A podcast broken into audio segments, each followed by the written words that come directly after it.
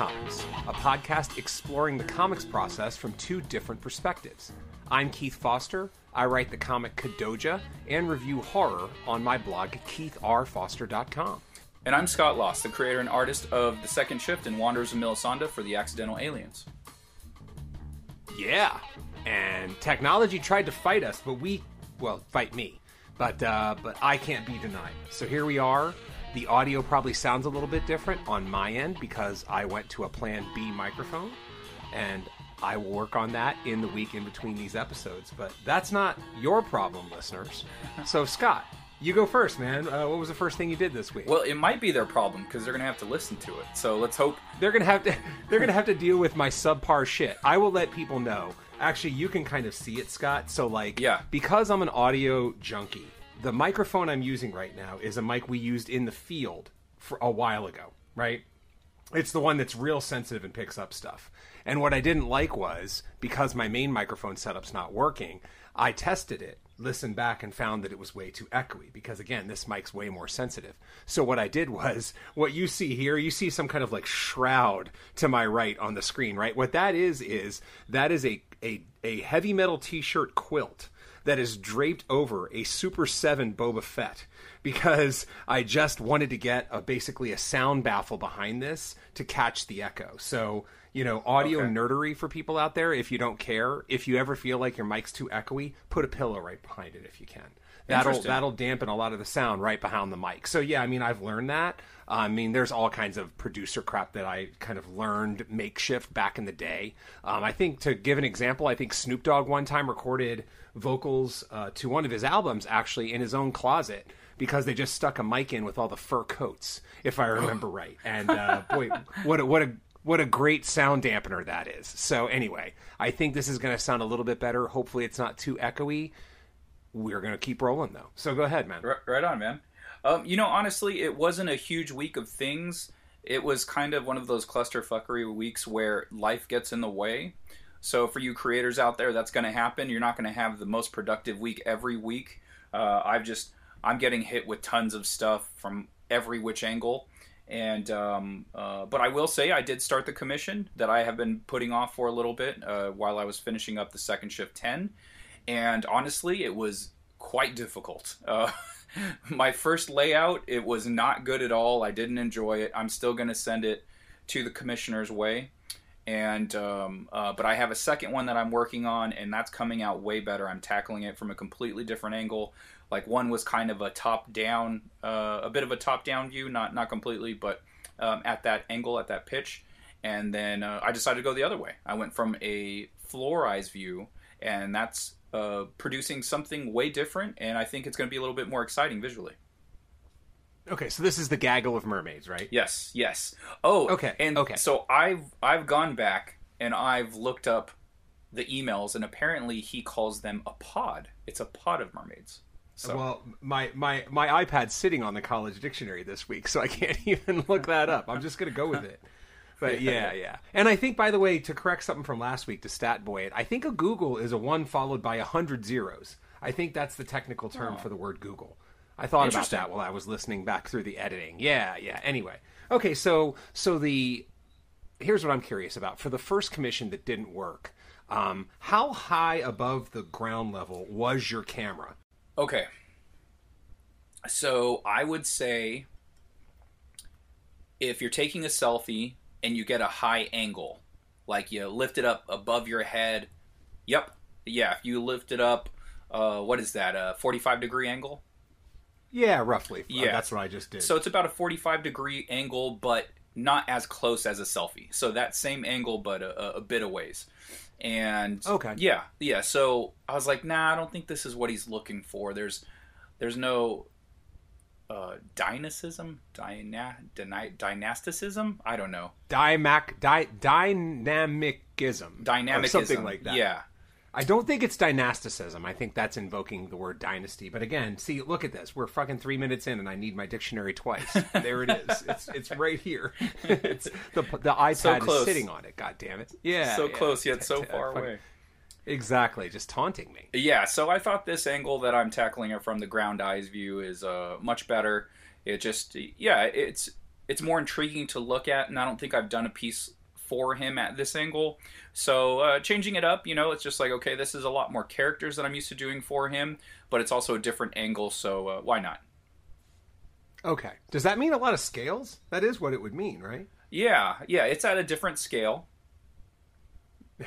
no, I mean, I mean your favorite thing. I Oh, mean I know. drawing scales. I was, I was Yeah, doing a little yeah. word play there for the audience. Right. Yeah, so that was my first thing. I got a lot of little things, so I'm I'm I'm gonna listen to you, but I'm also gonna think how to uh, pair this other stuff because it's just a bunch of scattered stuff overall. But we got some other stuff coming up at the end too. Got some uh, Yeah. some feedback and uh, a question from a fan, so we'll tackle that towards the end. Okay, cool, cool. So for my first thing, it's kind of a meandering thing, and it incorporates a few other uh, something that we talked about last week. Actually, the the first thing is really like the the rush and panic of getting Kadoja PDF for Volume Three taken care of. Yeah, when we let off last week, you had actually given me a tip that proved to be valuable. So you're gonna you're gonna get a couple shouts here. Uh, the first one was right after we talked, I found out that you can, in fact, cut and paste um, Illustrator balloons right into Photoshop. They go as a pixelated file, I think, but they work great. So, um, so I was able that it was able to save a ton of time, obviously, because I'm just cut and pasting and then kind of drag expanding or contracting a uh, a balloon. But I was able to finish the lettering, you know, a few days after we recorded. Um, and then the other thing I did was I before my trial of Illustrator expired, I actually created three, I think three, maybe four um, Photoshop files of nothing but blank balloons. And uh, and as I mentioned last week, the cool thing is if you drag and drop them, you now have like edible, editable balloons that you can just move around as you need. But again, the the other thing I, I, I mentioned last week and I want to mention again is your ability like what you actually have with those balloons is three times the balloons technically four if you really want to think about it because you can have your balloons and then what you can do is you can actually flip them horizontal and flip them vertical. So you have a mirror image left and right and a mirror image up and down. So every sheet of balloons if you create sheets of balloons like you would like an old sticker sheet that's four in one. And uh, that came handy a lot because it would be like, well, I need something of a certain design, but with the arrow in the top left because I don't really fill in my balloons. I'm just using other ones. And, uh, you know, sure enough, I was able to get everything I needed. Um, so, yeah, man, that, that worked out really well. And that was just like the first bit. And since you kind of have some things you're going to jam together, I'll go ahead and jam this together. What I found out is that I need to amend my answer to our awesome conversation we had last week about deciding what you want to do for the master edition of your book. You know, and um, so again, we had this this really cool conversation last week about making changes, not making changes, and in listening back as I was editing them, at, it, of course, with the wisdom of actually going through it myself, what I realized is that my answer was solely from a fan perspective. And because when you think about it, you know, I brought up Star Wars, I brought up Infinite Kung Fu, I brought up a couple other things. And the way I was always thinking about it, so I'll still stand by like my cross genre comparisons, movies, music, etc. But where I made the mistake is that I thought about them as a fan, not necessarily as a creator. And so, as a fan, when I think back on so many of these things, there are very few changes where I thought, ooh, that's a cool change. That's pretty interesting. You know, the originals were fine. I, I think it's I think it's as interesting that the creators decided they wanted to change it as the change itself. Um, so anyway, but now that I was going through it as a creator, it turned out that there were some things that I wanted to change for issue one, and I had the opportunity to change for issue one because a I only printed 100 issues, and B, only a very few of those issues have made their way out into the world. W- where that leaves me is um, is that I was able to make some changes, and I did make those changes, and as a result, I feel better about the overall product that's going to go out for Volume Three. And so now that I think about it as a creator, I totally see your perspective. There's a difference between something that comes out in the moment and something that you want to be the standing piece of culture. Yeah, and that's that's what comes into play is you as the creator. So I think something that you had mentioned uh, last week, and you mentioned just right now, was like as a fan, you see things, you go, yeah, it was fine the way it was, but that's you as a fan that feels that way. But every time the creator feels it, you you feel a negative way about it. And so there's a way to, to fix that for both of us. So when you create the new panel, you change this dialogue or whatever, uh, the fan will more than likely go, yeah, that's just as good as the other one. But at least now both of you guys are happy. You as the fan are happy, Yeah. and us as the creator are happy. So Yep. Yeah. Yep. Yeah. If you. Yeah, that makes sense. That makes sense. If you use the overall happiness equation, then the fan is ambiguous or ambivalent is the phrase I'm going for there. The fan is ambivalent, and the creator is way happier. So it's a net. It's a net gain. You know. So so as a result, um, I did make a few changes. I'm pleased with the changes, and I actually it's funny because I sent the the PDF off to Mike, and um, and then what I realized is that there was something else I still wanted to do. I still wanted to get the okay from Lance, Lance Pilgrim, because Lance Pilgrim hasn't really read um, Volume Three, so I wanted him to take a look at the PDF and uh, and give me some feedback.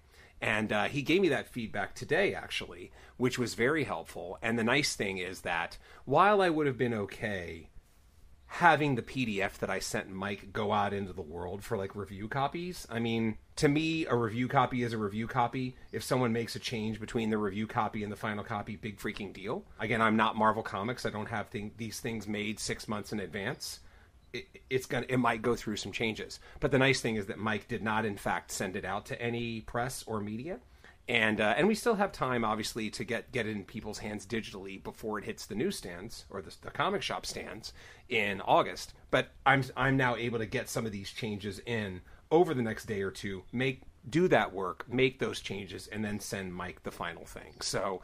Um, everything's working out really well. Um, you know, Lance basically came back with some small feedback and just went from there. I'm going to end up with a tighter PDF as a result, and more importantly, I was able to get some other people's opinions on it and feel better about the product myself because I just got that extra little bit of opinion at the end there. So so yeah, man, it's it's good. That, that's awesome, man. Uh, to get those little little comments, those little tweaks, and or even just looks good. You know, it's just like okay, there's a, there's a confidence there when you put it out into the world, and you feel better about it. So that's, I'm glad to hear. Yeah. Here, let me let me interrupt and let me interrupt Yeah. and mention. What do we. What do we got I'm- I'm today? gonna what do you? Oh, that's This- that's cool looking. This beer is called uh let me see. It's called Evangelion 18 something. I don't know, but but it's by one of my favorite breweries. It's by Adroit Theory in Virginia. That's a and I badass talked can. about these dude they are metal as fuck uh, they have if you can see here they have uh, pairings for their beer and you may not be able to read them but there's a food pairing there's a cheese pairing there's a cigar pairing and there's a music pairing and the music pairing here is the album evangelion or song evangelion i'm not sure by behemoth a polish death metal band Right on. so you know that's how they're rolling Yeah, hold that uh hold that art up to the the screen here. I'll screen cap it. Bam, cool. And then I'll post that up when this episode comes out. Yeah, it's metal as hell. It is ten percent alcohol because I wanted something to hit. Uh, I still got still got a little ways to go here, but this bad boy is very enjoyable. How about you? Um, I am going to stay on brand this week, and I am doing my Kirkland signature hard seltzer. Um, I'm meeting my girlfriend's parents this weekend. Yeah, so I got a I, I put some lbs on over my road trip, and so I'm I'm kind of trying to, you know, trim down as much as I can in a week. And so these things are only 100 calories, so that's that's what we're doing today. Next week I will Gotcha. join you in more of a delicious beverage. I got some nice beers. I've got some friend from friends for my birthday, and so I'm looking forward to trying those out. Nice. And when we get to the end of the podcast, we are going to talk about your trip. I figured we'll save that for last. Yeah. and we can talk a little bit, bit about. Oh, your trip man. Oh, because I'm I'm excited to hear about. Well, it. now that now that you say that, I have so much more to talk about. I was like, oh, I don't have really that many things, but comic wise for this trip, definitely a lot to talk about. Okay, hell yeah, man. All right, let's let's get it. Okay. what you got for number two? um, did I talk to you and the audience about corner boxes? Did I did I mention that a couple of weeks ago? No.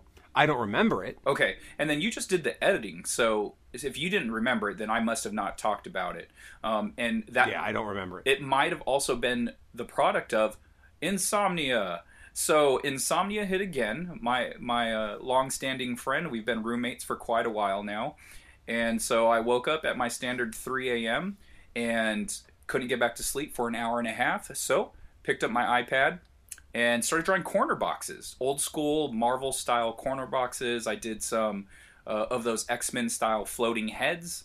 So I did that for the second shift, and I also did uh, more of an action shot or like getting ready for action shot with one of my characters, Switch. And uh, yeah, th- those were really fun. They came out really nice and tight. I looked at them the next day with uh, I don't know if fresh eyes is the correct way to think about it, but not a 4 a.m. view of a drawing. Mm-hmm. And it looked pretty solid. And so I did that a, a, couple of weeks ago, and I was just I, I was going through my iPad and kind of like getting rid of files that I finished, and I came across those, and I was like, oh, I completely forgot I did those. so let me let me talk mm. about that. Um, yeah. So, yeah. what are your opinion on those? Do you like those those old school corner boxes? Uh, so my my first question was going to be, can you explain a corner box to me so I can understand what it is? Yeah, you don't remember, um, um, like back in the day, like it'll it would say Marvel on the top, and then right under it would be a picture of the character or characters in that story, and then under it would be the price or um, uh, oh you mean like the classic? So you're talking about a corner box it left in the top, top left. left. corner of a comic. Yes, the X Men were known for it because you'd see a little Wolverine head, Cyclops head, etc. Exactly. Oh, those are fucking badass, man. I think that that thing, those are one of those things that when you do it, it's a it's an easy signifier of retro, old school, cool when it comes to comics. Right? It immediately makes me think of the '70s and '80s. Yeah, yeah. So I, I woke up uh, in the middle of the night, and I had I had been dabbling with the idea of doing them, and so I, I banged out a few of them, and uh, yeah. So you could see here, like this is an old school X Men. This is more of a team shot. Yeah. Yes. Exactly. That's not even a headshot. That's like them all like running into action. Yeah, yeah.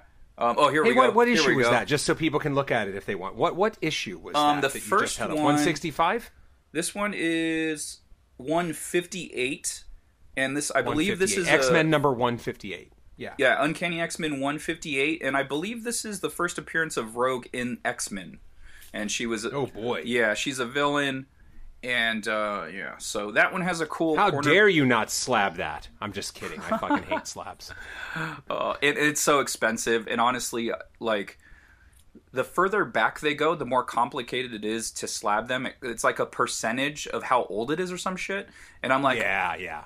I'm not dealing with that, and uh, I just don't want to. Forget it.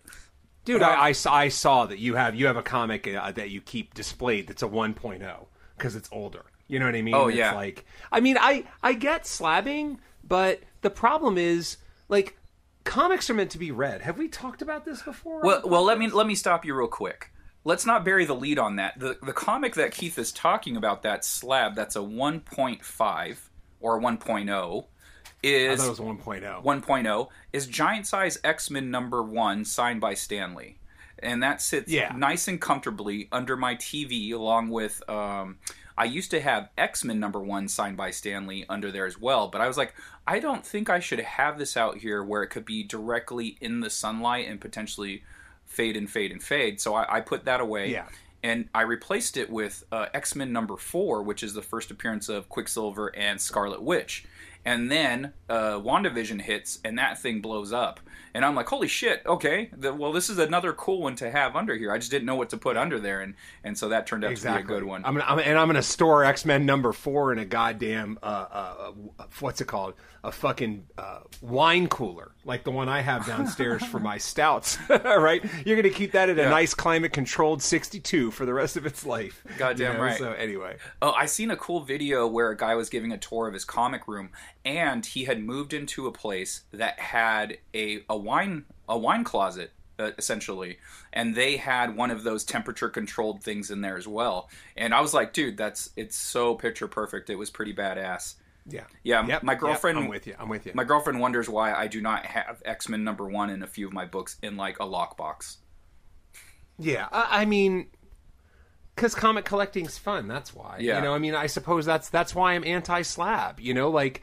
there are so many things out there that we collect that you simply look at and consider. Yeah, comics can be read. You know, records can be listened to and comics can be read. That's that's what's the best part. Anyway, to get back on topic here, Scott was just holding up another comic, which is X Men 133, which is your more traditional uh, corner box with the X Men heads in it. So if anybody wants to take a look and actually see what that means, if, if they're not sure, X Men 158 and X Men 133 are fantastic examples of that. I'm sure you can find an image of that with any Google search online. Yeah, what what's cool about those and what I'm going to start using those with, I'm going to find a nice balance on the like the artistry of the cover, right? Like I don't want it to look too clustery. Sometimes there's something about the art and the composition on the art from the cover that you don't want to bog it down with too much stuff. So I'm trying to find the balance using those corner boxes. Um, what's cool about those old X Men comics is they just swap out heads for whoever the characters are in the story, and I really love that. So I'm going to be doing that for like extra characters, like uh, you know side characters. Uh, I'm going to start putting them in the corner boxes, just swapping the heads out. So it's going to be super cool. Yeah, I dig it. I dig it. To answer your question though about slabbed, not slabbed comics being read, I agree. But my answer to this is because Travis has sent this, said the same thing to me. He goes, "I don't like slabs. I'm meant to read them. I like to smell them. I like to do this." Like, and he goes, "Well, how are you supposed to read it?" I'm like, a "PDF, digital PDF, or a collection." Like, I'm not a monster. Like, like I don't know, man. The idea of spending, and I'll just tell you guys what I spent on X Men number one, three thousand five hundred and fifty dollars. Like to touch a three thousand five hundred and fifty dollar comic with my greasy hands like, are you insane? Like, that's crazy to me. So, with that said, it's nice and safely protected by this plastic. And I have read X Men number one. Uh, I had a, a hardcover collection of it. So it's read. It's fine. I don't need to read this specific copy. Like it's it's good to go. Yeah, I don't know. I I I think I was talking with uh, with a person that I've mentioned before on this podcast, and I haven't mentioned what her store name is. Her store is called Comic Book Hideout. It is in Fullerton, California. It is my home comic shop. The owner is Glynis, who is just one of the coolest motherfuckers on the planet. And Glynis has talked about this. So her opinion is that the future of comics in terms of collectibles are going to be the books that are not slabbed because people want to read them. You know, like I dude, I get everything you're saying, but like I don't know, man. Like it's it's weird. I, I agree with you on like eight of your ten points, and yet if I spent that much money on an X Men number one, I want to fucking touch it. you know what I mean? And plus, I can. It's mine. you know, like when we were uh, when I was in Richmond and I went to that cool museum that I mentioned a couple months ago now with the Fabergé eggs, dude. If I bought a Fabergé egg, I would I would toss that thing up and down in the fucking air because I could. You know what I mean? Like I don't care that I paid eleven million dollars for a Fabergé egg. It's my Fabergé egg. I can do whatever I want with it. You know? So like I don't know. I just think things are meant to be kind of like adored instead of mounted on a wall and considered. It Who knows, man? I mean, there's there's no right or wrong. There's just preference. you know? Exactly right. And and there's and it doesn't have to be a all for one one situation. It's just like yeah, there's plenty of books that I love to open, and I got like books that I love that are on my spinner rack, and they're not in bags and boards, and I just you know grab them off there before I hit the toilet, and and they're great to read. And that's what those are for. You know, I have other books that are modern comics that I bust open and flip through, and it's not a big deal. But there are other things that I like mounted on the wall and I do adore them and I observe them and I stare at them and that's that's the beauty of having the things that I love the most sitting right under my TV because I like every once in a while I stop watching what I'm watching and I look down and I stare at Giant Size X-Men number 1 I stare at my Kareem Abdul-Jabbar signed basketball and go so fucking cool. So fucking cool. Yeah. you know? And and so you, Exactly. you can have it both ways you know what i mean? It's like you can have your cake and you can eat it too. I can own x-men number one and i can read it digitally or on a hardcover. I, I'm gonna I'm gonna stay on this topic for a minute too, because uh, as listeners of the podcast will know, a frequent refrain from your boy Keith is that there are a lot of comics that are worth a lot of money that I don't own anymore that I did, right? and uh, and either either I sold it for a fraction of what it's currently worth, or I sold it for a insane fraction of what it's currently worth. And uh, during the week, Scott had actually mentioned like, "Hey man, you still got Secret Wars 3? I was like, "No, no, I, I sold that one off too." It's like, "Oh, that one's going up in value because Titania, who by the way I love in Secret Wars, um, is rumored or is gonna, getting cast for like the new Hulk film or something. Yeah, I'm like, She-Hulk. nope, nope, got rid of that. Like I got rid of all of them. Yeah, for the new She-Hulk film. So, but I but I bring this up because you know, if look, it's a fun thing to joke about. I think it's funny too. But if I still had my Secret Wars three, you know what I would do with it? Hold on to it. I'd sell it. Oh, you, know, sell it. eh, Okay. Yeah. No, I'd sell it. I'd sell it. You know why? Because I have a Marvel Masterworks, to your point, downstairs of Secret Wars. I have a Oh. hardcover Secret Wars, and and it's and it's the nice thing about the Marvel Masterworks is it's slightly larger than the original comic, and they recolored it. So the Marvel Masterworks I have downstairs in my house of Secret Wars three is far superior to the actual Secret Wars three that I used to own. So to your point, Scott, I'm still able to read it. And with a lot of these comics, like, dude, I can just I can just subscribe to Marvel Unlimited for nine bucks a month if if you really want to get to that, you know. Yeah, but, that's a great deal too.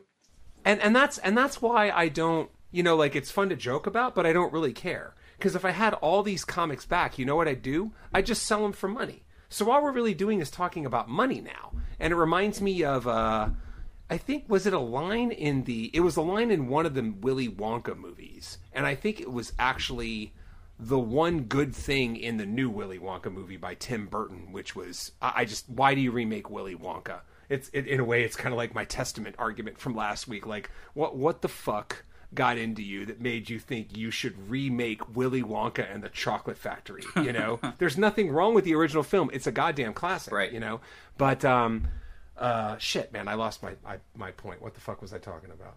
Don't worry, I'll edit this out if I can. I don't know. I was just enjoying the Willy Wonka talk. Yeah, you were enjoying the Willy Wonka talk. I well, was, it talking was it about the coloring? Was it the fact that it was like remastered or? Fuck? So you can see that the ten percent is starting to take. Oh, shit. I went on a tangent that I can't that I can't walk back from. And let, yeah, it's and let me let me tell you about Johnny Depp. This motherfucker. I don't even care. I don't even. I'm not going to edit out any of this. I don't think. I think I'm just going to keep it and let people know that I, I in fact go on all kinds of insane. Oh, I know what it was. It was about money. It was about money. It was that there's a line like they print more money every single day. It's just money. Yeah. You know, experiences are what makes life. And I think to that extent, that's why I'm really not that bent about selling my copies of Mad Love. Copies that I paid a dollar for and turning that dollar for 20 copies into $20 per copy. You know what I mean? Like I took that money, I did something with it, and and life goes on. Um, yes, I could have held on them held on to them forever, but it only would have meant a little more money, and that's just more money. Money gets printed every day. You know what I'm saying? So anyway, go ahead. Yeah, to, uh, to your point, uh, I I was having dinner with some friends the other day, and my friend she she doesn't collect a lot of things, but she holds on to things that she does collect. So turns out she had a shitload of Pokemon cards from Generation One, and her brother was like, "Hey, let's go let's go get all of those slabbed. Like there's slabbing for for cards." and um, she got a couple of tens back. So those cards that she paid ten bucks for, they're worth thousands of dollars. so she's gonna sell them. Yeah. and we're like, holy shit, man! So it, that's just one of the instances where it's the other way. Um, for me personally, I'm just so there's something about my collector brain that won't let it go. It's like, um, for instance, the Invincible books. I have a ton of them. I'm I'm just recently completed my single issue run. I've long since read this series. I read the series in hardcovers, but I, the collector in me wants the single issues. I have a ton of extras and doubles that I've gotten over the years, and really the time to sell it was when the cartoon was out because the prices were skyrocketed. But the collector in me goes, "No, they're mine." and so I won't let Yeah. them go. So it's so stupid. Exactly, and yeah. So so I have two final thoughts about on that because this is this has been a, a fucking fun tangent. Uh, thing number one is the question I was going to ask you, and I will ask you: what what price will it take for you to part with that X Men number one or that giant size X Men? You know what I mean? Like, what price will it take? Fifteen times what you paid? 20? 10? 5? What? Well, it's already at 20 G's. So it's already worth $20,000, I'd say. But um, I don't I don't want to get rid of it and I do, and I don't see myself ever selling it. Well, selling it anytime soon.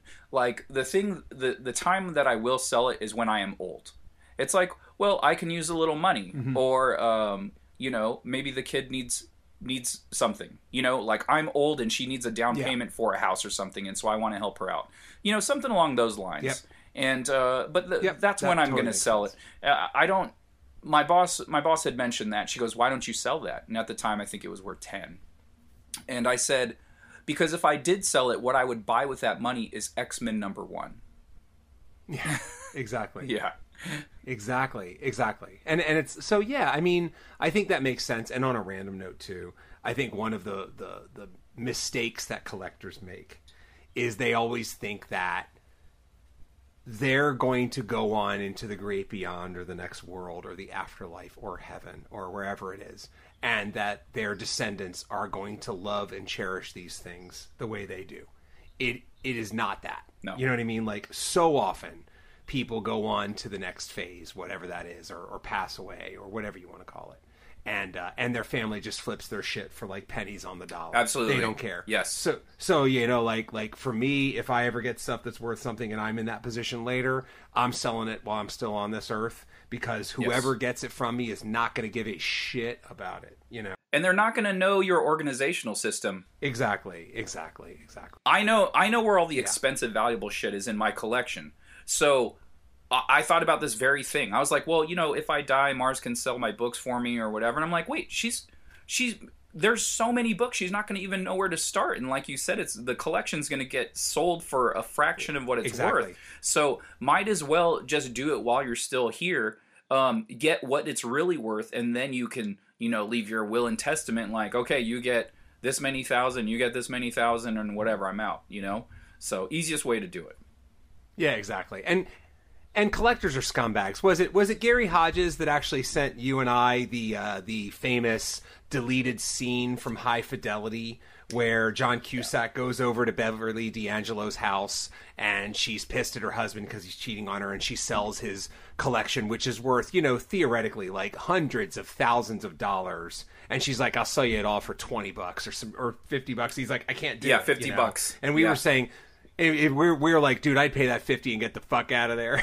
you know what I mean? Like Yep. that's just how people are, you know. And and I get it. We like bargains as collectors, but um, but the final thing I wanted to mention on this on this on this tangent is uh, since we're here, while I always talk about the comics that are worth money that I gave away, something I never mention is the fact that one thing that things I have never given away is anything that holds some kind of serious sentimental value to me, right? And um, on my previous podcast, the Vinyl Exam, one, we had a guest on and we kind of did a podcast swap and the guy said what are your house on fire records to use the phrase right so a theoretical case where everyone is safe but your house is on fire and you can only run back into this house to save five records okay what are the five records you look for first and for me the number one answer is a copy of the Ace Frehley Kiss solo record that I have. I have not gotten rid of that shit. That that is from 1978. If you look at the poster or somewhere inside, you see my stupid ass as like a seven year old signing, mimicking Ace Frehley's signature. It is horrible, and it is got and it, and it is why I love it. And the best part is, for Kiss nerds out there, they know the solo albums all came with one poster that created an interlocking set of four. And a couple years ago, which I'll tell this story on the podcast someday, um, I got Ace Frehley to sign that poster. Oh, wow. So that is that is that is the record I go for first in terms of like if if you said Keith, you got to get rid of every record in your collection but one, I'm keeping Ace Frehley. Right, because that's the one that means the most to me, you know. And so for me, to your point, when I look around and I look around my room and I look at like, you know, I don't know that Thanos over there on the on the thing, or I look over here at these things, I look at that and I say, "Oh, I remember when I did that. It has a personal attachment to me. That's why I like having it." You know, so Yeah. I mean, I think that's part of the fun of collecting too. You collect what matters to you, Mm-hmm. and then if you're if you're an uber nerd, you surround yourself with it, so you can just like look around and be like, "Yeah, man, this this stuff's cool. I'm glad I I'm glad I collected this." you Yeah, know? absolutely. So anyway, yeah um, all right. So so I think we where we where we left our heroes is that Keith was about to talk about his second thing. did, did i even do my second thing you did. You did i do my think- second thing okay What what was your second thing? Let's do a quick. oh oh yeah yeah yeah it was the it was the corner boxes it was the corner boxes so yeah go for it Yeah, here's to tangents and alcohol. Again, pe- people listening are just like, I am so glad these guys are back drinking again. Because, because again, just to refresh, we had one week where we purposely detoxed, and then one week where, at least me, I sort of accidentally deco- detoxed because we recorded at like ten thirty at night. Yeah, same. And like, dude, I'm not, I'm not drinking at ten thirty at night, man. I'm already past my damn bedtime. Nope. You know, so anyway, okay. So thing number two that I want to talk about, this is going to be three things total for me, is um, is I had a super cool conversation, and I, and I have to be secretive about it, but I'm really excited about it. Is that um, in the spirit? So I mentioned in in my first thing that I sent the PDF of Kadoja Volume Three to Lance Pilgrim, who is one of kind of like the partners in crime with with the comics that I do, and um, and as as listeners of the podcast are aware, I have sent off Three Protectors, the other one of the other comics I'm working on, to Mike for review and I'm waiting to hear back from him. And I realized at the same time I had not sent it to Lance. And Lance and I are working with a cover artist on Three Protectors. And this cover artist had been so patient and he's been willing to work with us and he's kind of learning from us and he's learning covers and we're learning from him. And he really has. He like this cover is coming along well, but I realized that in the process of all this cover stuff that Lance is helping me with and giving me his like art brain is that I I haven't given him the revised PDF, so I sent that to him today and he came back to me with some ideas on like hey man i want to talk to you a little bit about the pdf and a couple of the things were like surface things like he's uh he's a even even bigger font nerd than i am. So he talked to me about like changing some fonts in some of the um the pages that are that are kind of like a bit of exposition. But then i again I, scott i'll tell you after we stop recording but he said a really cool idea that i am so excited to go with with the visual direction of the book. So all i can say is I love it. I actually then, after I talked to him, I called up Mike and I said, "Hey, this is the visual direction I want to go with in the book." And he's like, "Dude, that sounds super cool." And so we're ready to go with it. And now all I need to do is get Mike to okay the editorial content, the you know the dialogue, the scenes, how it flows, the story. Remember that we're on our seventh version of this, so I think we're really close, even if there's something slightly off. At least that's what I'm hoping. I don't want to get burned again because I thought that about my novel and I was wrong. But um, but I, I what I, what I think is we're going to get this back. We're going to be ready to go, and then Lance is going to put his treatment on it, and then we are going to be ready to roll, son. And then it's time to actually introduce this book to the world. And I just I just can't wait, man. I'm really excited. So again, I'll tell you about it offline. But um, and as we get closer to it, then uh, then of course I'll share it with the listeners as well. But anyway, really Right excited. It, it it takes everything I liked about Three Protectors and kicks it up a notch. And I couldn't be happier for for the suggestion he made. So I'm, I'm really psyched about it. But that was my second thing. I sort of have a third thing, but let's get back to you. Yeah, that sounds great, man. It's like your enthusiasm for this uh, particular thing he thought of in direction. It's you. You sound super enthused. I honestly, that's the most enthused I think I've ever heard you talk about uh, uh, uh, one of your books. So you look you look jazzed visually too. So yeah, I'm, I'm very interested in hearing about. I'm, that. I'm smiling like an idiot right now. So again, I'll, I'll I'll tell you about it later. But I'm really excited about it. Yeah, when you get that thing that motivates you and wants you to create, it's just it's such a wonderful feeling. Um, Yeah. okay, so I'm gonna just breeze through this. Um, so I got the last pages of uh, the last page of flats back. It was that the last page of the book that I drew for second shift number ten, and uh, so my flatter banged that out. I gave him a little extra because it was a pretty complicated page. Um, and my pa- my printer contacted me, and he goes, "Hey, do you want me to send these books out?" or am I waiting? And uh, so since we're waiting on my my Kickstarter exclusive cover artist, I told him, you know what? No clue when that's coming in. Send them over. I'm gonna I so I'm gonna do my damnedest to get the uh, the standard editions out to the Kickstarter backers who bought that tier. And um, yeah, man, it's just like I'm gonna be late. Unfortunately, it's not under my control, but I'm going to be on time what I can be on time with, you know? So for me Yeah. to just sit back and go, well, hey, uh, you know, this isn't my fault, so everyone's got to wait. It's just like, no, there's some stuff you can do. Um, fin- get Yeah. get those those books out to the people that got the regular edition and that liked your cover and said, hey, man, that that's good enough for me. I like that one. So um, you know, Yeah. get get that out to them, reward them, and, and get their books on time. Uh, yeah, so those are those are my last two couple of things. And how many more things do you Nice. got? Because I have I have the um, the listener mail uh, email. Yeah. But I also have some Yep. pet peeves. I was I was looking through my collection. I was doing a little organization, and I have some pet peeves that I wanted to throw at our listeners. If you are a creator out there, these are things that I think these are things that bother me. So you probably should keep them in mind when you're creating your book. Yeah, okay, so I love the pet peeves idea because it's going to dovetail nicely with my third thing, which is actually I wanted to talk about two things that I have observed in my reading that I wanted to mention to the people out there that are writers. So why don't we do my writer things and then we can go into your pet peeves and then maybe we save the listener question for next week because I want to talk about your trip, man. Let's let's do that. Oh, okay. Okay, sounds good. Yeah. Let's do that. Okay, so I want to talk about two writer things that I came across, and I'm gonna gonna do my best to either kind of hide the source or um, or switch things up a little bit so it's not as obvious about the source. But there were two things that I came across in reading stuff, and again, we we talk about this every day or every podcast. Read every day. Read something every day. You know, I now read two comics every day with my coffee. I love starting my day with that. It's such a great way to start my day. Um, and keep on absorbing and reading and finding all that great content out there because there's so much good stuff out there, man. And even if it's bad, you're going to learn something from it, unless it royally sucks. Then you're going to learn nothing from it, and you should just put it down, you know. But um, the first thing I wanted to talk about is that I was I was reading a book, and and you know this is where you get the difference between author intent and how it's executed. And what I can tell is, while this while this novel was pretty nice, I get the feeling that the person probably went through an independent channel and didn't quite get the right feedback on it.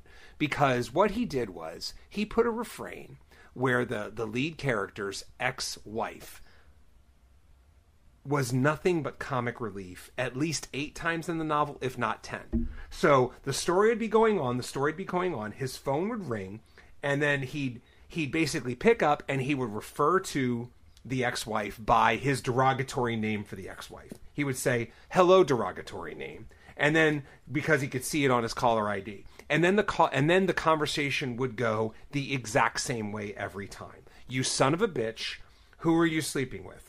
because this was taking place about 20 years ago when divorces weren't quite the cut and dry formula they are now. This guy did this at least eight times through the novel, if not 10. It was the exact same conversation every time. It led nowhere.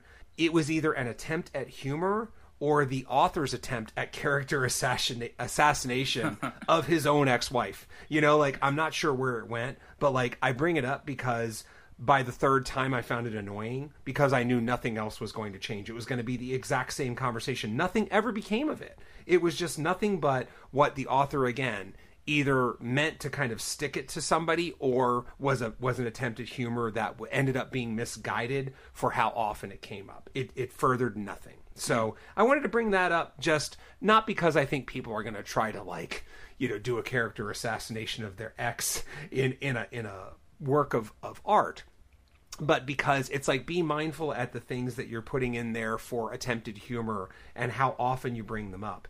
Because even if you're putting th- them in there for attempted humor they probably need to have a larger purpose in your story than just the same refrain for attempted humor you know so anyway that was the first thing i wanted to mention um, the second thing i wanted to mention comes from a comic book and um, I'm I'm going to create my own phrase for this. I'm going to create the phrase. I'm going to call it apparition, right? In that something just kind of appears out of nowhere.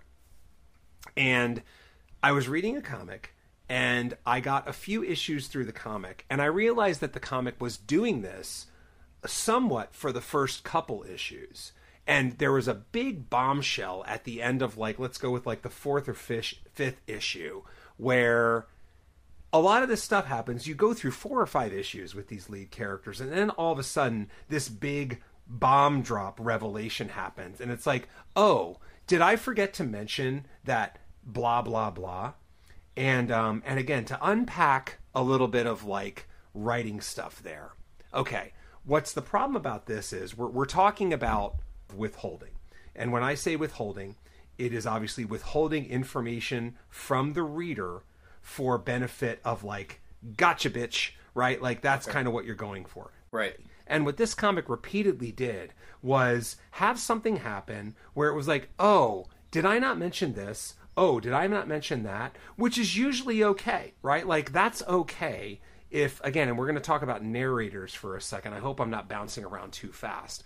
But the person narrating this story is actually narrating the entire story from a point in the future at the end of the story. So the person who is the narrator has knowledge of everything that happened in this story as they are telling it. And what they are doing is they are telling the story in a certain linear way as if it is happening in real time and you don't know everything, and then dropping bombs on you. Okay? That's sort of not fair, right? Because this person knew all along that this thing was coming and was waiting for like a key moment to tell you something. You know, so like while that is in fact a matter of personal preference, to me it comes off cheap. You know, mm. in that like you you had you had five issues to tell me this and you waited for like this moment this moment to tell me oh that's right this thing happened. You know what i mean? Um, so anyway I, I hope that makes sense but like in other words it kind of apparated out of nowhere at at the time when the author wanted to reveal that bit of information oh, you see. know? So what while everyone is within their own right to kind of use or not use withholding to to their benefit i think to some extent when you cross a line like that it's it feels a bit cheap right? Because when you look at it from the perspective of writing the author knew it was there and the protagonist knew it was there. And if they both knew it was there well then why are they keeping it from you?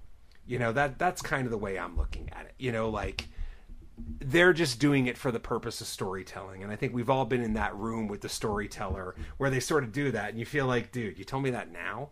You know what I mean? Like you could have told me that at the beginning. You know, there's there's a certain I, uh, art to telling a story. Yeah. But I'll, but I think there's also a certain art to to getting getting so enamored with the idea of the bomb drop that you keep the bomb drop so closely revealed and so cleverly hidden that when you then throw it out at a clever moment, people are kind of like, "Oh yeah, okay, yeah, you really you really kind of hid that from me on purpose, didn't?" It's like we're dealing with two different things here. There's a difference between movies doing it and comic books doing it. Um, I th- this is a comic book you're talking about, right? Yes, it is. Here, can I? I'll just tell okay. you the name and I'll bleep it out. Yeah. Okay. Cool. Oh, okay. What issue number? Because I stopped.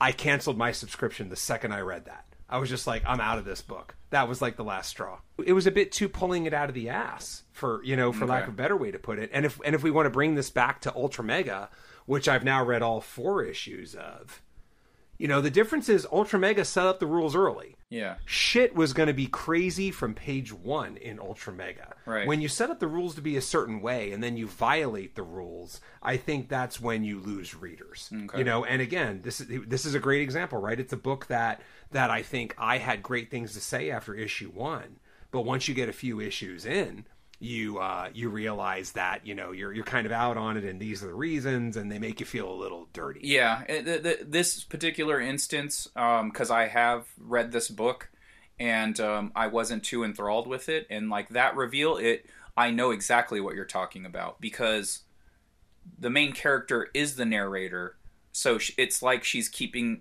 they are keeping this from you like for no reason at all. Uh, I I'm perfectly yeah. fine with that happening in movies. Uh, like the narrator yeah. keeping stuff from you, that's fine because they're telling a story. It's like if I'm telling you Keith the story, I'm like, dude, okay, I got to tell you about this thing that happened.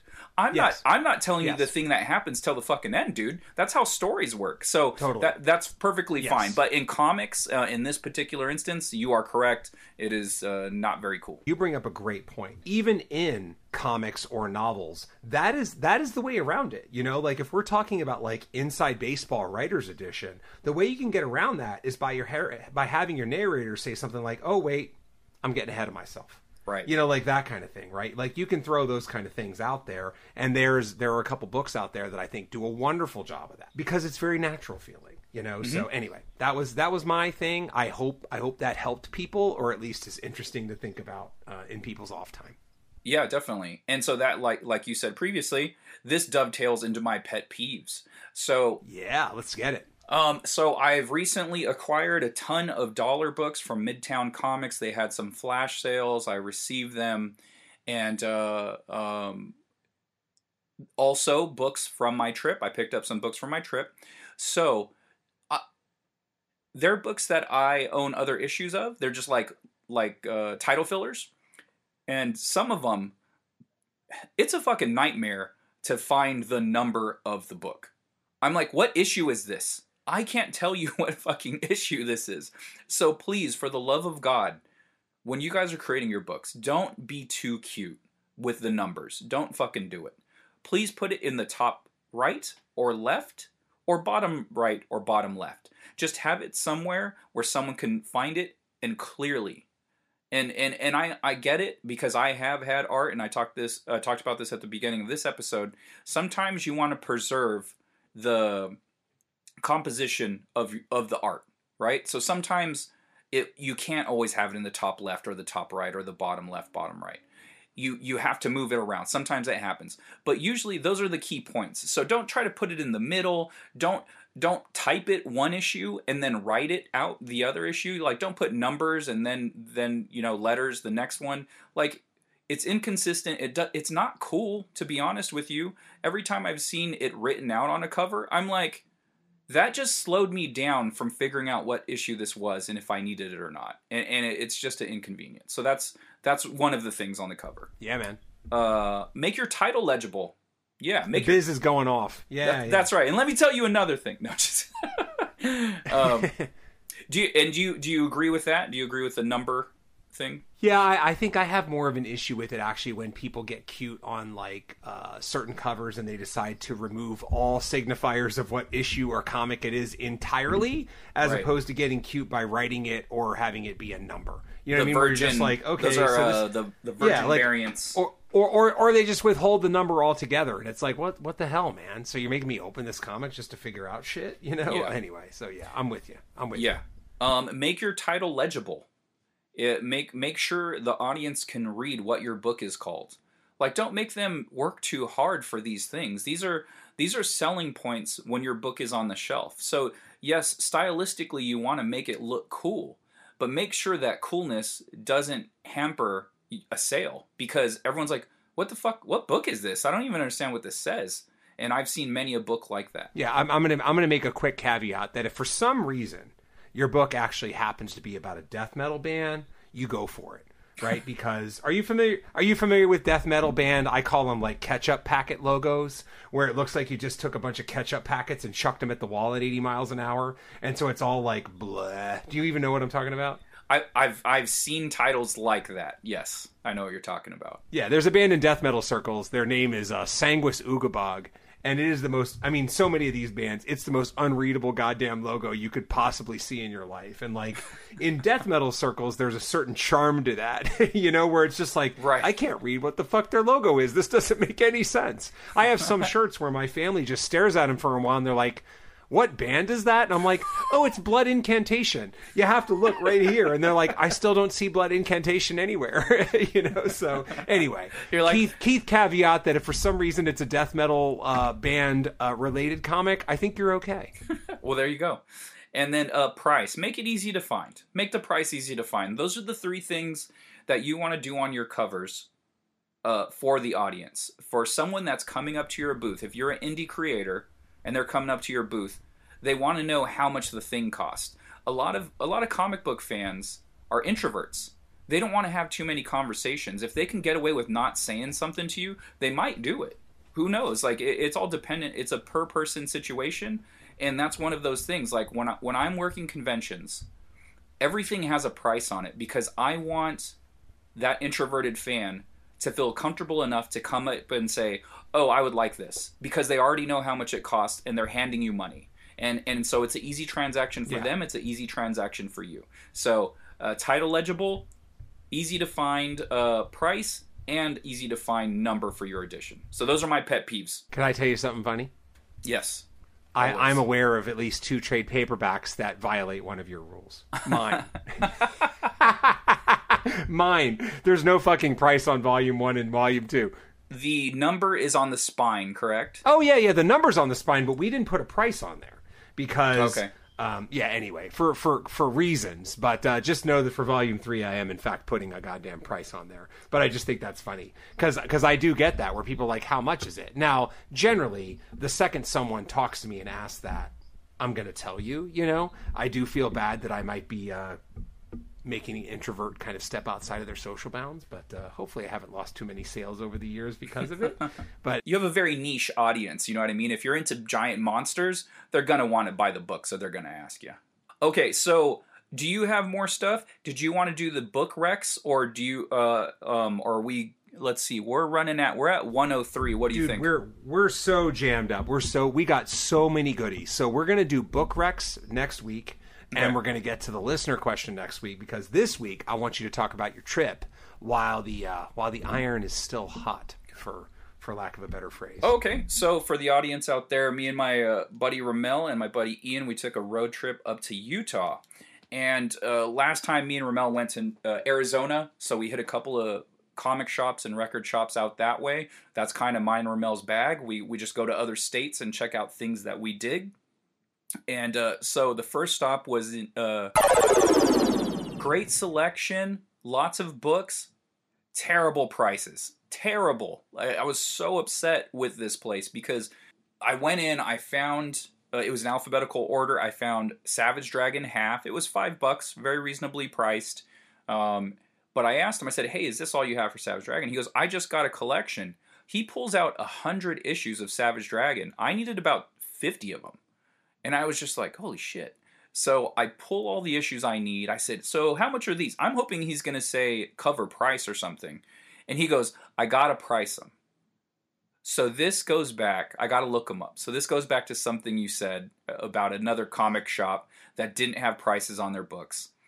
He he eBayed all of them. He checked the price on eBay. So he gave me four stacks. He goes, "This is a stack. Of, these are eight. These are ten. These are fifteen. These are twenty. I picked up three books from him, and honestly, after the fact, I wish I didn't, because I was like, what I just do? I wouldn't have never paid ten dollars per issue on eBay for those books. I would have never paid a total of twenty eight dollars for three comic books. There's no way I would have done it. So why did I just do it right here? I was worried that I was going to leave this trip with no books. So I bit the bullet. I ended up buying three of them. What was gross to me was he had said, "Look, yeah, I, you know, I looked under the sold items. These, this is what these books sold for." It's like, dude, but I'm here in your shop right now. You do not have to take pictures of them. You do not have to list them. You do not have to ship them out, and you do not get a fee because you you ship them on eBay. But he was trying to charge me eBay prices, so uh, you know I said, "Fuck them.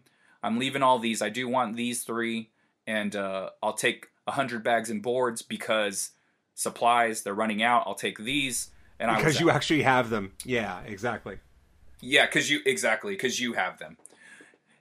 And uh, so that turned. It turns out we were cutting our Utah trip short. We did a hike, a crazy hike. It was five miles total up a mountain. It was two and a half up, two and a half down. It's called Angels Landing in Utah. Look up pictures. It's insane. Um, we did it. I didn't go to the very peak because you have to go on a tiny trail and like hold these chains to climb up it. And there's that one point where you are three feet from the edge of the cliff. And I said, no, fuck that. I am done. And, uh, uh, you know, an hour and a half later, my buddy Ramel came down. Uh, me and my buddy Ian were waiting, and we, we hiked back down. So that that was our Utah trip, and we ended up deciding to cut it short to go to Las Vegas. We're like, we pretty much did, yeah. So we pretty much did everything we wanted to do in Utah, and we're like, well, the only thing left to do is go to this dinosaur discovery uh, site. It's called Dinosaur Discovery Site in St. George, Utah. It's super cool. If you guys go there on a Saturday, ask for Keith. Our uh, tour guide was a, a volunteer, an older gentleman, and he took us on our own personal tour through the whole site. He was showing us dinosaur tracks and uh, like fragments of uh, uh, bones and uh, other things like teeth and whatever. So it was super cool, super entertaining. Nice. Yeah. Nice. I will. So first of all, what a tasteful, tasteful name. The other thing is, I do think that while I understand it's a um, it's a much longer drive, I do think you sold yourself short a little bit because Salt Lake City is the only town worth a damn in Utah that's going to have the kind of stuff that you guys want. You know what I mean? I mean, there is a there's a killer record store there. There there probably is a killer comic shop there. Um, my buddy, I wish I would have recommended this, although you didn't go there anyway. He says the best sushi he's ever had was in Salt Lake City. Interesting. Yeah, yeah. So anyway, the, now I'm actually going to go back to Salt Lake City in July, so uh, I'll be able to give a field report there. And look, the Making Comics podcast is here to deliver all of your travel Utah needs. so we're pretty excited about that. We're covering it all. We're Condé Nast, suck it because we got it covered. I wonder if Yeah. the uh, there's like a Salt Lake Con, right? There is, yeah. It's there's two. There used to be called. Uh, there was one in the. I think there was called. It's like Salt Lake Comic Con, and then there was Fan Expo Salt Lake. Okay. And before before coronavirus, those things used to be like the bomb. You know, they were so good. I did. I think I did one, and I had an amazing show there. And people were so excited. It's such a great town for Comic Con. So yeah, that'll be on my list once things fire up in 2022. You know, 2021 is is is just about everybody jamming in their conventions that they uh, that that they rescheduled. Because I know for me, my conventions start to pick up in September again. In fact, I uh, I found out that I got into Rose City Comic Con, so that is Oh, right going on. to launch my con season in September. So I'm really excited about that. That's awesome, man. Yeah, yeah. So, uh, did you have anything about Vegas you wanted to talk about? Yeah, so go to uh, Dinosaur Dinosaur Discovery site. Very cool. Um, something my buddy mentioned was that comic shop was basically the only comic shop in town. He's the only show in town. So if you want comics, you got to go to him. So he's charging everyone a premium, and he lives on eBay. So uh, he's doing what he's got to do. So um, it's shit if you're there trying to get books from him. But but what are you going to do? He's got the market cornered. Yeah, you'll shop at Midtown Comics. That's what you can do. Yeah, exactly right. Westfield. exactly Yeah. right. Uh, go to a completely different town. And so, uh, yeah, so we traveled down to uh, Vegas. We stayed uh, a night in Vegas and pretty much the whole next day. Oh, almost forgot. There was a great barbecue spot in Utah. Like, it was great. It was called Lonnie's Barbecue. So if you're in St. George, go to Lonnie's Barbecue. It is the shit. Like, we were all blown away with how delicious that, that spot was. Um, so we go to Vegas dude, so many comic stores in Vegas. It's crazy. Um, uh, frequently mentioned on the pod, Death suggested Cosmic Comics. Terrible help. He said, I don't know if it's a good shop or not, but it has a lot of blank covers. I said, thanks, Death. That does not help me at all. so. I like giving him shit about that, but what I did do because there was six in the area. Like if you're staying pretty close to the strip and you're looking for comics, there is about six, six, yeah, six to eight shops just around there. So what I did was I went on Yelp. Yelp is your friend. I looked up Cosmic Comics. I read the reviews. Lots of mention of back issues, and I'm like, this is the spot. I'm going to this spot. Um, and and other other spots did not have those mentions. So if you're looking for back issues and a wide selection, hey, and if you do like blanks like death, Cosmic Comics is your spot. Really great place. They actually had Invincible single issues. I was blown away um, that they had them. So I got a few of them, a couple that I needed. One that was like a key issue and it was underpriced. I was I was shocked. So uh, great spot. Go there. The second spot that was worth a damn was Alternate Reality Comics. This is a great shop. It's uh, run by uh, uh, my uh, I almost said my buddy because uh, his name is Ralph. So that's that's my best friend's name. And so yeah, got to meet him. Sweetheart of a guy. Great selection. They actually had 50 cent bins. So I was burning through 50 cent bins, picking up some books there. And someone came in and they were like, "Hey, do you have any old comics?" And he goes, "Honestly, not a lot right now." He's like, "I got some in, but I'm pricing them right now. They sh- everything should be ready tomorrow." The guy takes off. I happen to look over at the stack that he's pricing. On the top is X Men number 50, which is the first appearance of Polaris. X Men 49 is uh, Lorna Dane's first appearance, but she becomes Polaris in episode or issue 50. So I know that cover. It's a Steranko cover. It's burnt into my mind. And I said, "Oh, Polaris's first appearance." I was like, "That's a great book." And a little bit, we're we're chopping it up, and I say, "Hey, how much do you want for that book? Just just curious." I'm like, "Whenever you got a chance, I know you." And he goes, "Oh, I'm I'm pricing these right now. I'll do that after." I was like, "Yeah, yeah, no no worries. If you don't if you got time, yes, please check it out. If not, no no big deal." So he comes over, and he goes, "Look, it's a little damaged on the bottom here. Um, fifty bucks." And uh, so I was like, okay, right on. So was, he's like, yeah, you can open it up if you want, check it out, check out the condition. But I priced that book in 2017 for because I have a, a, a notes section for my X Men books, and so I had it priced fifty to seventy five dollars in 2017. I'm like, it's definitely not worth the same. So I told him right away, he's like, I'll take it. I'm, I'll take this book. Nice, Yeah, nice, man. after the fact, looked it up. Three hundred dollar book. He he totally hooked it up. Super Yeah. super sweet guy. Um, crazy. He knew uh, Jamie from SoCal Comics. I had Hmm. meant yeah. He asked us what what uh, our shop was in San Diego. I said SoCal. He goes, oh yeah, Jamie's shop. I was like, oh, you know Jamie, and he knew like people that worked there and everything. I was shocked. I was like, man, this guy Yeah. is this guy's so freaking cool. So uh, yeah, if you're in Vegas, that's the other shop you need to tackle is alternate reality comics. Nice, nice. Yeah. So that's interesting because it sounded like you ended up kind of salvaging it by hanging out in Vegas for a while. Oh my So gosh, cool. man! I spent three hundred dollars on comics. Nice. yeah, it was Nice. nuts. Oh, another spot, and this is a little combo spot for you. So if you're in, Ve- ever in Vegas, Zia Records, ZIA Records. So they're they're essentially kind of like a book off and a Suncoast combined, because they have records, Blu-rays, DVDs, comics, toys. They have all of it. Video game systems. Um, you sell your stuff to them. That's like the book off element to it. Um, so they had some nice comic book sections. One spot, or because we went to two different ones.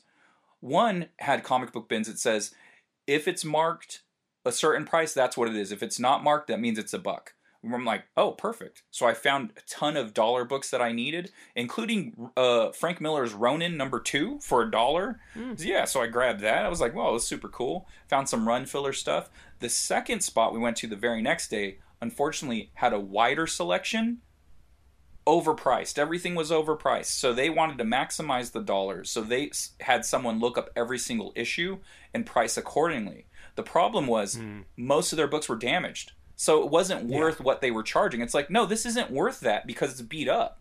Um, so, but I did happen to find a few things that I needed. There were some Black Hammer comics that I liked, and those were priced reasonably, a dollar ninety nine. I was like, okay, the cover price is four. I'll take these. So, um, yeah, man. So, got some great books. Spent way too much, but had a great time. I loved it. Nice, nice. I'm going to put a little postscript on Zia because I am familiar with Zia's work. In fact, Zia is not just in Vegas, they are also in Phoenix. And I believe they might even be in Tucson. And to nerd out a little bit, um, the comic that the convention that you and I have tabled at before, and you and I will table at again, and that you and I met the inimitable Gary Hodges at. Phoenix Whatever Fan the Fusion. fuck Phoenix yeah, whatever the fuck it's called now. Phoenix something something. Yeah, they change it every year. Um, yeah, Zia is a banner sponsor of that. Oh. and they um and they actually do cool shit where they. I'm trying to think. I think they do unique T-shirts every year just for that Phoenix Comic Con. That's So, pretty yeah, rad. man. I love Zia. They're basically like for people out there that, that won't get the chance to go there, they're like the closest thing to what a Tower Records is these days. They got all kinds of shit. They're more used than a Tower Records ever was because Right. Tower was predominantly new. But they have they have a huge section of novels. They have a huge section of records, of CDs, of things like that. Yeah, they're they're always a great place to go. I, I wouldn't say they're like the best record store in Vegas or Phoenix, but they're the second best in both places, and they're a wonderful place to go to hang out because they have everything, man. They have old Nintendo games. They have they have old toys. They have like freaking old Star Wars toys and old Secret Wars toys. They just got all kinds of shit, man. So they are they are a fun place to go to and, and a great place to spend an hour or two for sure. Right on. So cool, man. All right, well let's let's uh let's let's take this on home. Yes, so sir. on Instagram, you can find me. Actually, let's talk about email first. If you have any email questions you want to send us, we have an email address. It is makingcomicspodcast at gmail. You can feel free to send any questions, comments. Um, feel free to pour dirt on the Sixers, although by this time they may have advanced to the next round. I have no idea because I'm not watching basketball right now. but um, but yeah, man, hit us up. And of course, there are a bunch of ways to hit us up. I get most of my questions through other methods like Facebook Messenger, Instagram Messenger, you know, carrier pigeon, whatever, man. However you want to hit us up, we're here. Um, in terms of Instagram, you can find me at Keith underscore decibel on Instagram. That is me. And at Kadoja Kaiju, one word, which is all things Kadoja. and you can find me on Twitter and Instagram, uh, Uh, whoa, hello. I know how to spell my name. S C O T T. Two T's in there for you people. L O S T. Scoot Loost. S C O T T L O S T on Twitter and Instagram, and then facebook.com forward slash Scott Lost. And I also do receive emails and messages on both of those platforms as well. So that's cool. Yeah, man. Look at look at all the ways you have to contact us. So yeah, in terms of websites, keithrfoster.com is all you need for that. Um, you can obviously check out some of my articles on ihorror.com when I get a chance to write one and get it published. And there's a Kadoja page on keithrfoster.com as well. So yeah, man, that's your one-stop shop for for me. Yep, you can pick up his books there too. So uh, we appreciate there's some fans out there that are picking up our books uh, via our our uh, online stores, and so you can find my books, The Second Shift and Wanderers of Melisande. Uh, on accidentalaliens.com. Second Shift is a tale of minimum wage workers during the day and superheroes at night. And Wanderers of Melisande, anthropomorphic dinosaurs versus humans. Uh, support us by picking up our books. You get to read our books, and we get money. It's pretty cool. And that means we get to make more books that much easier. Absolutely. So, yes, it's all good stuff. So, what a, what a podcast, man. We really covered Wow. a lot this we time. we So- took we took them around the world, We- every which way, whether they wanted to go there or not. Exactly. it's it's the old George Carlin line. You assholes are going for a ride. I'm going for a drive. right. So anyway. That's excellent. That's a All right, great man. way to end the episode. All right. We'll see you guys next week. yay, yay.